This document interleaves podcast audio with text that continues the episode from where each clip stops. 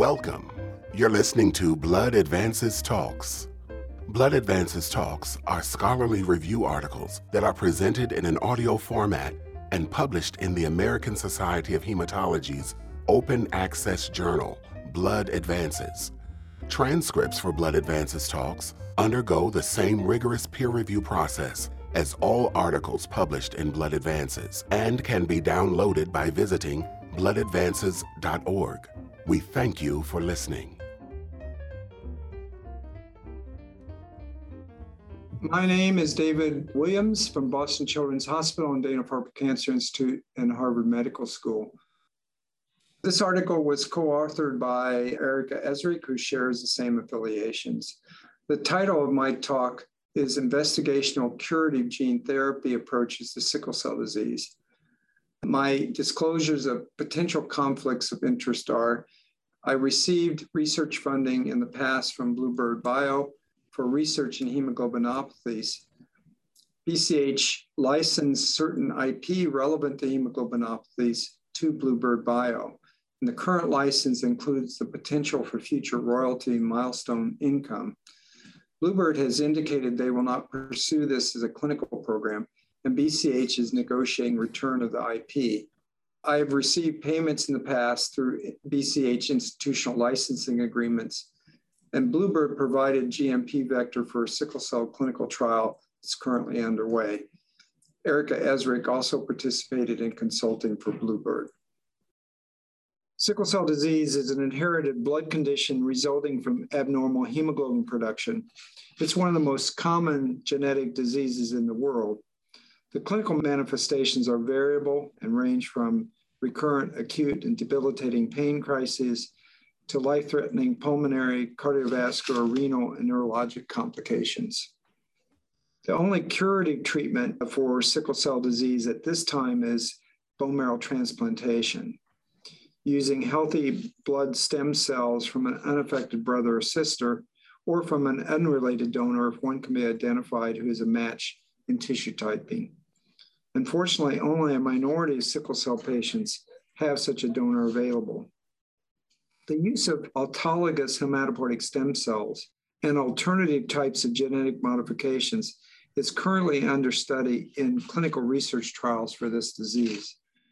The approaches include the use of viral vectors to express globin genes that are modified to prevent sickle hemoglobin polymerization or to express interfering RNAs to quote unquote flip the switch in adult red cells from adult beta sickle hemoglobin to fetal hemoglobin using a physiologic switch, and several gene editing approaches with the goal of inducing fetal hemoglobin or correcting or modifying the actual sickle mutation.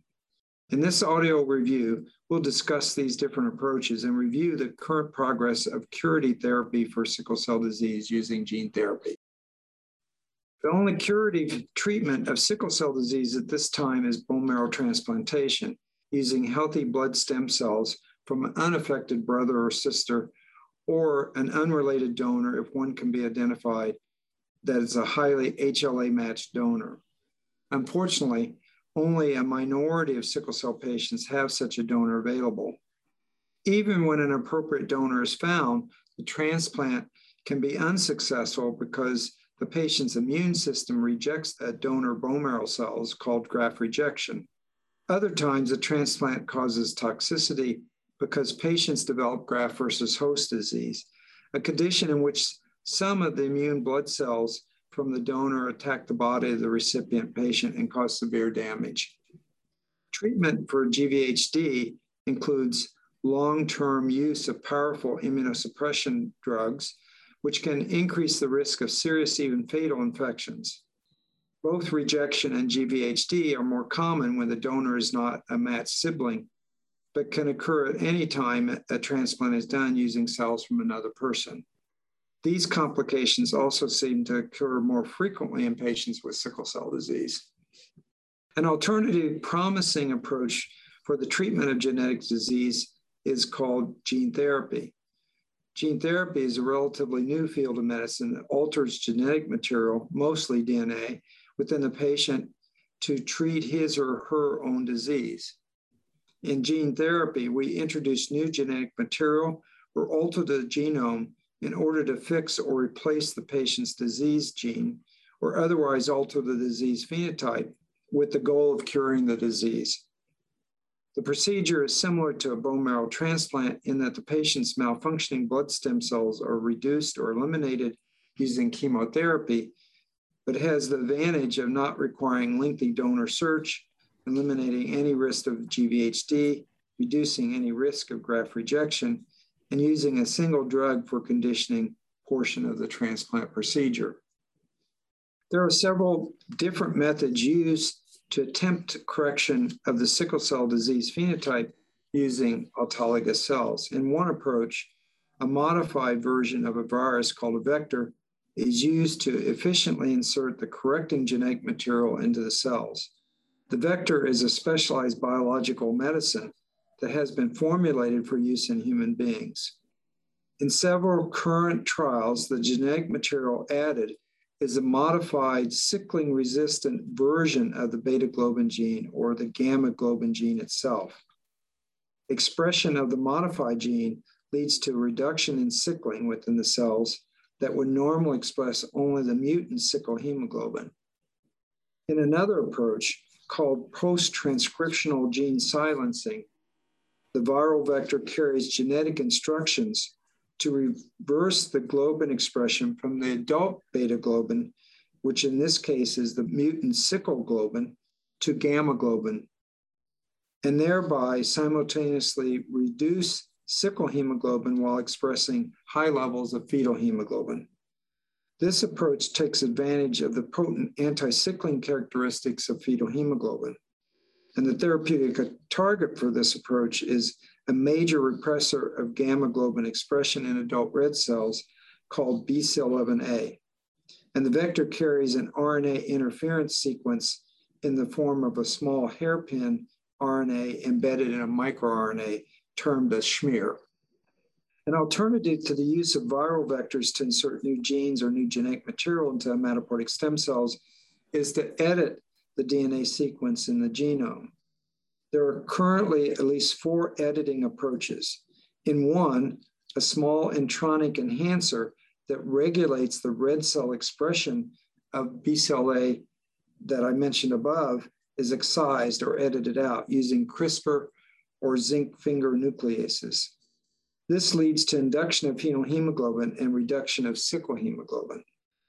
A second approach edits the promoter of the gamma globin gene to create a mutation identical to one found in a genetic condition called hereditary persistence of fetal hemoglobin, or HPFH, which leads to high levels of fetal hemoglobin expression in adulthood. In the third approach, the sickle mutation itself is edited to a normal sequence using homology driven repair and a normal gene template, thus eliminating incorrectly edited cells the sickle globin expression and replacing this with normal beta globin expression.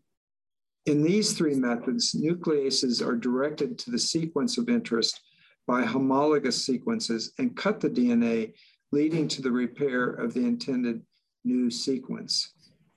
In the fourth, called base editing, the homologous sequences direct an enzyme to chemically change the mutated sickle mutation to a base pair that does not sickle, called hemoglobin G Macassar, a naturally occurring variant hemoglobin, which appears to function perfectly well in oxygen delivery.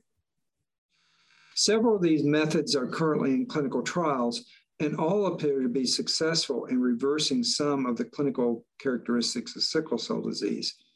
However, these efforts are still very early in development with short follow up times and relatively few patients in the trials. For all the above methods, success and broad adoption of the technology ultimately depends on several factors. First, is the efficiency of the genetic modification of long lived and multi lineage reconstituting hematopoietic stem cells, which relates to both the number of corrected red cells derived from these stem cells and the duration of correction. The efficiency of viral vectors for transferring genetic material into human hematopoietic stem cells has steadily improved over the past 30 years, And now the fraction of engrafting hematopoietic stem cells that routinely can be modified in clinical scale should be sufficient to alter the disease phenotype in sickle cell disease. For gene editing approaches, efficiencies are still improving, but early results from clinical trials suggest some of the methods currently in testing, particularly those using CRISPR, can successfully, in large scale, modify a large number of human hematopoietic stem cells. The second critical factor for success is safety. For viral vectors, this primarily depends on eliminating insertional mutagenesis, leading to abnormal expression of genes associated with the development of myelodysplastic syndrome or leukemia. While current vectors based primarily on human immunodeficiency or lentiviruses appear safe, relatively no, low numbers of patients have been followed long term. For gene and base editing, an unknown risk is the unintended cutting of DNA due to so-called off-target pairing of the nucleus with gene sequences other than the intended target. Early studies appear to show this is rare, but does occur. But current methodologies to monitor these off-target effects are more complicated and likely less robust than monitoring for insertional mutagenesis. For any autologous genetic therapy, myeloablative alkylator based conditioning is associated with a small risk of secondary myeloid leukemias. Based on the occurrence of myeloid leukemias on one particular gene therapy trial, research is also ongoing to elucidate whether patients with sickle cell disease have a higher baseline risk of malignancy. Given the large numbers of cells being infused in patients, even rare events could theoretically lead to adverse events.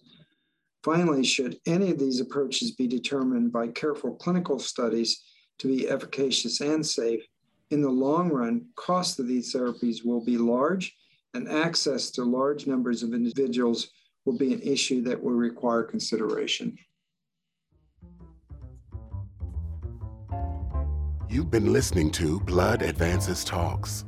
Please visit bloodadvances.org for more audio reviews and for information on how to subscribe to the Blood Advances Talks podcast. A full transcript of this podcast can be found online. Music for Blood Advances Talks was performed by the Art Topilo Trio and provided by Dr. Art Topilo. This presentation is copyrighted by the American Society of Hematology. We thank you for listening.